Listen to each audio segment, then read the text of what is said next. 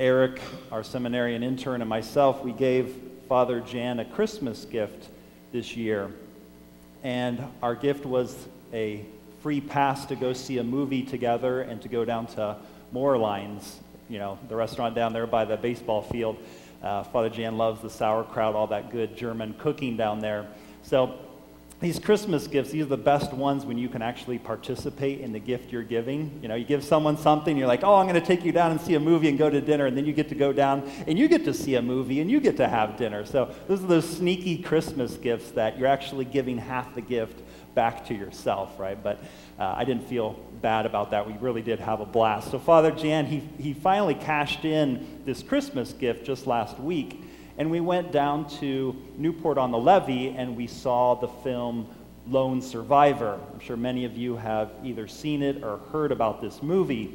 And it's been in the news quite a bit. It's, I have to admit, somewhat of a gruesome movie, and the language definitely leaves a lot to be desired, but you can see they're trying to recreate what real war, what this real conflict was like. And those of you who haven't seen uh, the movie Lone Survivor. It's about, it's a true story, about a team of four Navy SEALs who are deployed in Afghanistan, and they receive news that there are some Taliban leaders in a village not too far away.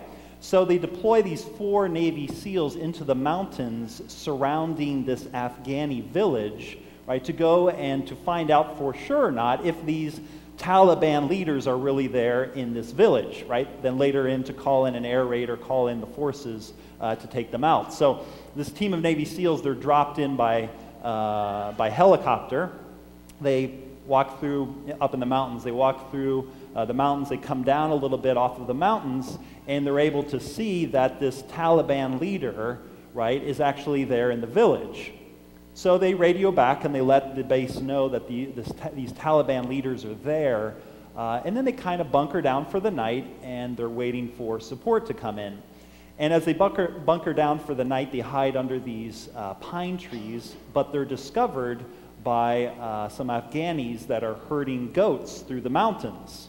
So there's an old man and his two sons. They discover these four Navy SEALs who are hiding. So obviously they tie him up, and there's this discussion between the soldiers, right? What are we going to do with these four soldiers? And one of them says, Well, you know, this is war. They're, they're just as much like the Taliban. They're an enemy to us. We need to eliminate them or we're going to be found. If we release them, they're going to go down into the village right away. They're going to tell uh, the Taliban that we're here and we're finished. So, argument goes back and forth, and finally the captain stands up and he says, You know, gentlemen, this isn't a democracy. We're going to cut them free, and we're going to hike back up into the mountains, and we're going to call for extraction that they come, they pull us out because this mission has been compromised. Right? We can't just shoot these people who are herding goats, innocent civilians. So that's what they do. They cut these uh, three Afghanis free, and sure enough, uh, one of the sons, right, one of the Afghanis, takes off running down into the village and immediately tells the Taliban that the Americans are up in the mountains. So that sets the stage for this movie, right? There's a gruesome uh, gun battle between uh, numerous Taliban fighters and these Navy SEALs. And in the end, only one Navy SEAL survives. Right? The other three die trying to they're trying to protect each other, right? The Navy SEALs they're not shooting to protect themselves, they're shooting to protect each other. And in the end, his three friends sacrifice their lives and he's the only one who makes it out alive, right? The real Navy SEAL has actually been in the news lately. When I was over in Rome, I had the opportunity to go into northern France and visit the military cemetery at Normandy Beach. Right? It's quite an impressive thing, right, to see where our troops, right, World War II invaded Europe, right, to push back uh, the Nazi regime. And to see that there's over 9,000 American soldiers who are buried at Normandy Cemetery. And it's quite something because I remember everyone who was there, myself included, you find yourself walking down these rows of white crosses, right? These graves of soldiers. And you find yourself just simply contemplating these graves, remembering what they've done, and simply saying thank you. It's not like you really do a whole lot there. It's not like you really say a whole lot. It's simple beholding, contemplating, looking at what they've done, and saying thank you. Over a million people visit that cemetery every year. Over a million. So whether it's a movie or whether it's a cemetery or some monument, we naturally are drawn towards remembering and thanking those who have given their lives for our freedom. If you think about it, it's something that we're naturally drawn to. Why has the movie Lone Survivor been such a success, right? It is the most successful movie that's been released so far this year, right? By far. Why has it been so much of a success? Why a million people go to Normandy Cemetery to visit, to look, to contemplate, and to say thank you? Because there's something within us that those who sacrifice their lives for me and my freedom, we're naturally drawn to say thank you. This past Sunday, we celebrated the feast of the baptism of our Lord. Right? It was the end of the Christmas season, right? All the Christmas lights come down. And this Sunday, we begin ordinary time. We begin this whole season of ordinary time. It's the first Sunday where we have readings that are proper to ordinary time.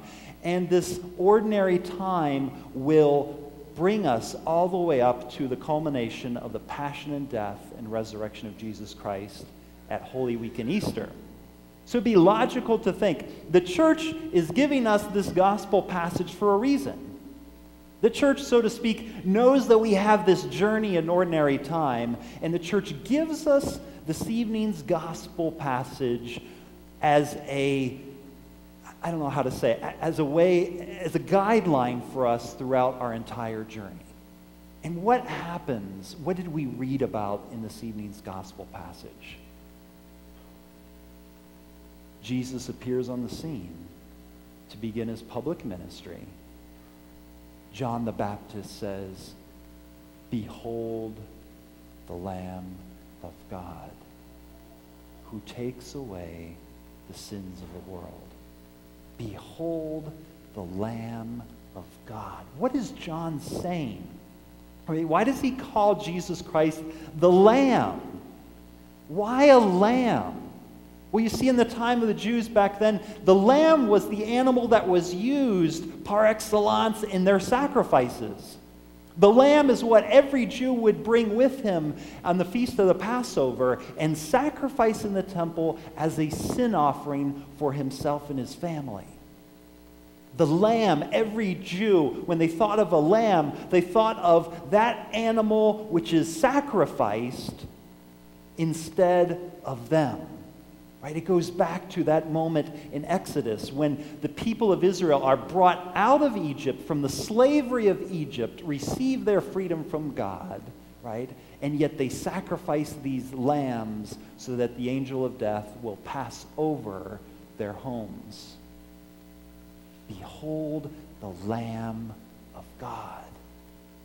John the Baptist is saying, this isn't just any lamb. This is the Lamb of God. This is the lamb that's been promised since the time of Abraham was going to sacrifice his son Isaac, right? And Isaac turns to his father and says, Father, where is the lamb of sacrifice? That question that remains unanswered until Jesus appears on the scene in today's gospel passage. And John says, Behold the Lamb of God. It's God's lamb that's being brought and sacrificed. My dear brothers and sisters, the church gives us this passage. Why? Because we're going to hear about all these different events in the life of Jesus Christ, all these different teachings that come from Jesus Christ, from now all the way up until Easter. And what is the attitude we're supposed to have as we're remembering, as we're hearing all these things that Jesus is doing and teaching and telling us? We're supposed to remember that this is the Lamb of God. We're supposed to behold the Lamb of God. Behold he who has sacrificed his life so that you may be free. The church is saying all of this that we're going to hear throughout ordinary time. Remember, behold all of that through the lens of one who has sacrificed his life so that you may be free, free from sin. You also probably have real, you probably have realized that these words, behold the Lamb of God, behold him who takes away the sins of the world, are the words that the priest says as he holds the host over the chalice before communion. The priest says, Behold the Lamb of God. So not only should it be a theme as we travel throughout ordinary time, but the church reminds us that this is central to our faith. Right before you receive Jesus Christ, remember He is the one who has sacrificed His life for your freedom. At every Mass, we're reminded of that. At the end of the movie Lone Survivor, the Navy SEAL who survived, right, is reminiscing a little bit about the event, and you hear his words there at the end of the movie. And he says the following he says, There's a part of me that died on that hill. And even though I'm alive today, and even though I am free, part of me remains on that hill. The hill where his three companions died to save him. He says, Part of me remains on that hill and always will. My dear brothers and sisters, can we say that the, tr- the same is true of us? When we hear the words, Behold the Lamb of God, can we say that there's a part of me that remains on that hill, the hill of Calvary? That even though today I'm very much alive, even though today I am very much free from my sin, it's because of Jesus Christ. Every time I hear the words, Behold the Lamb of God, can I say that there's a part of me that remains on the hill of Calvary?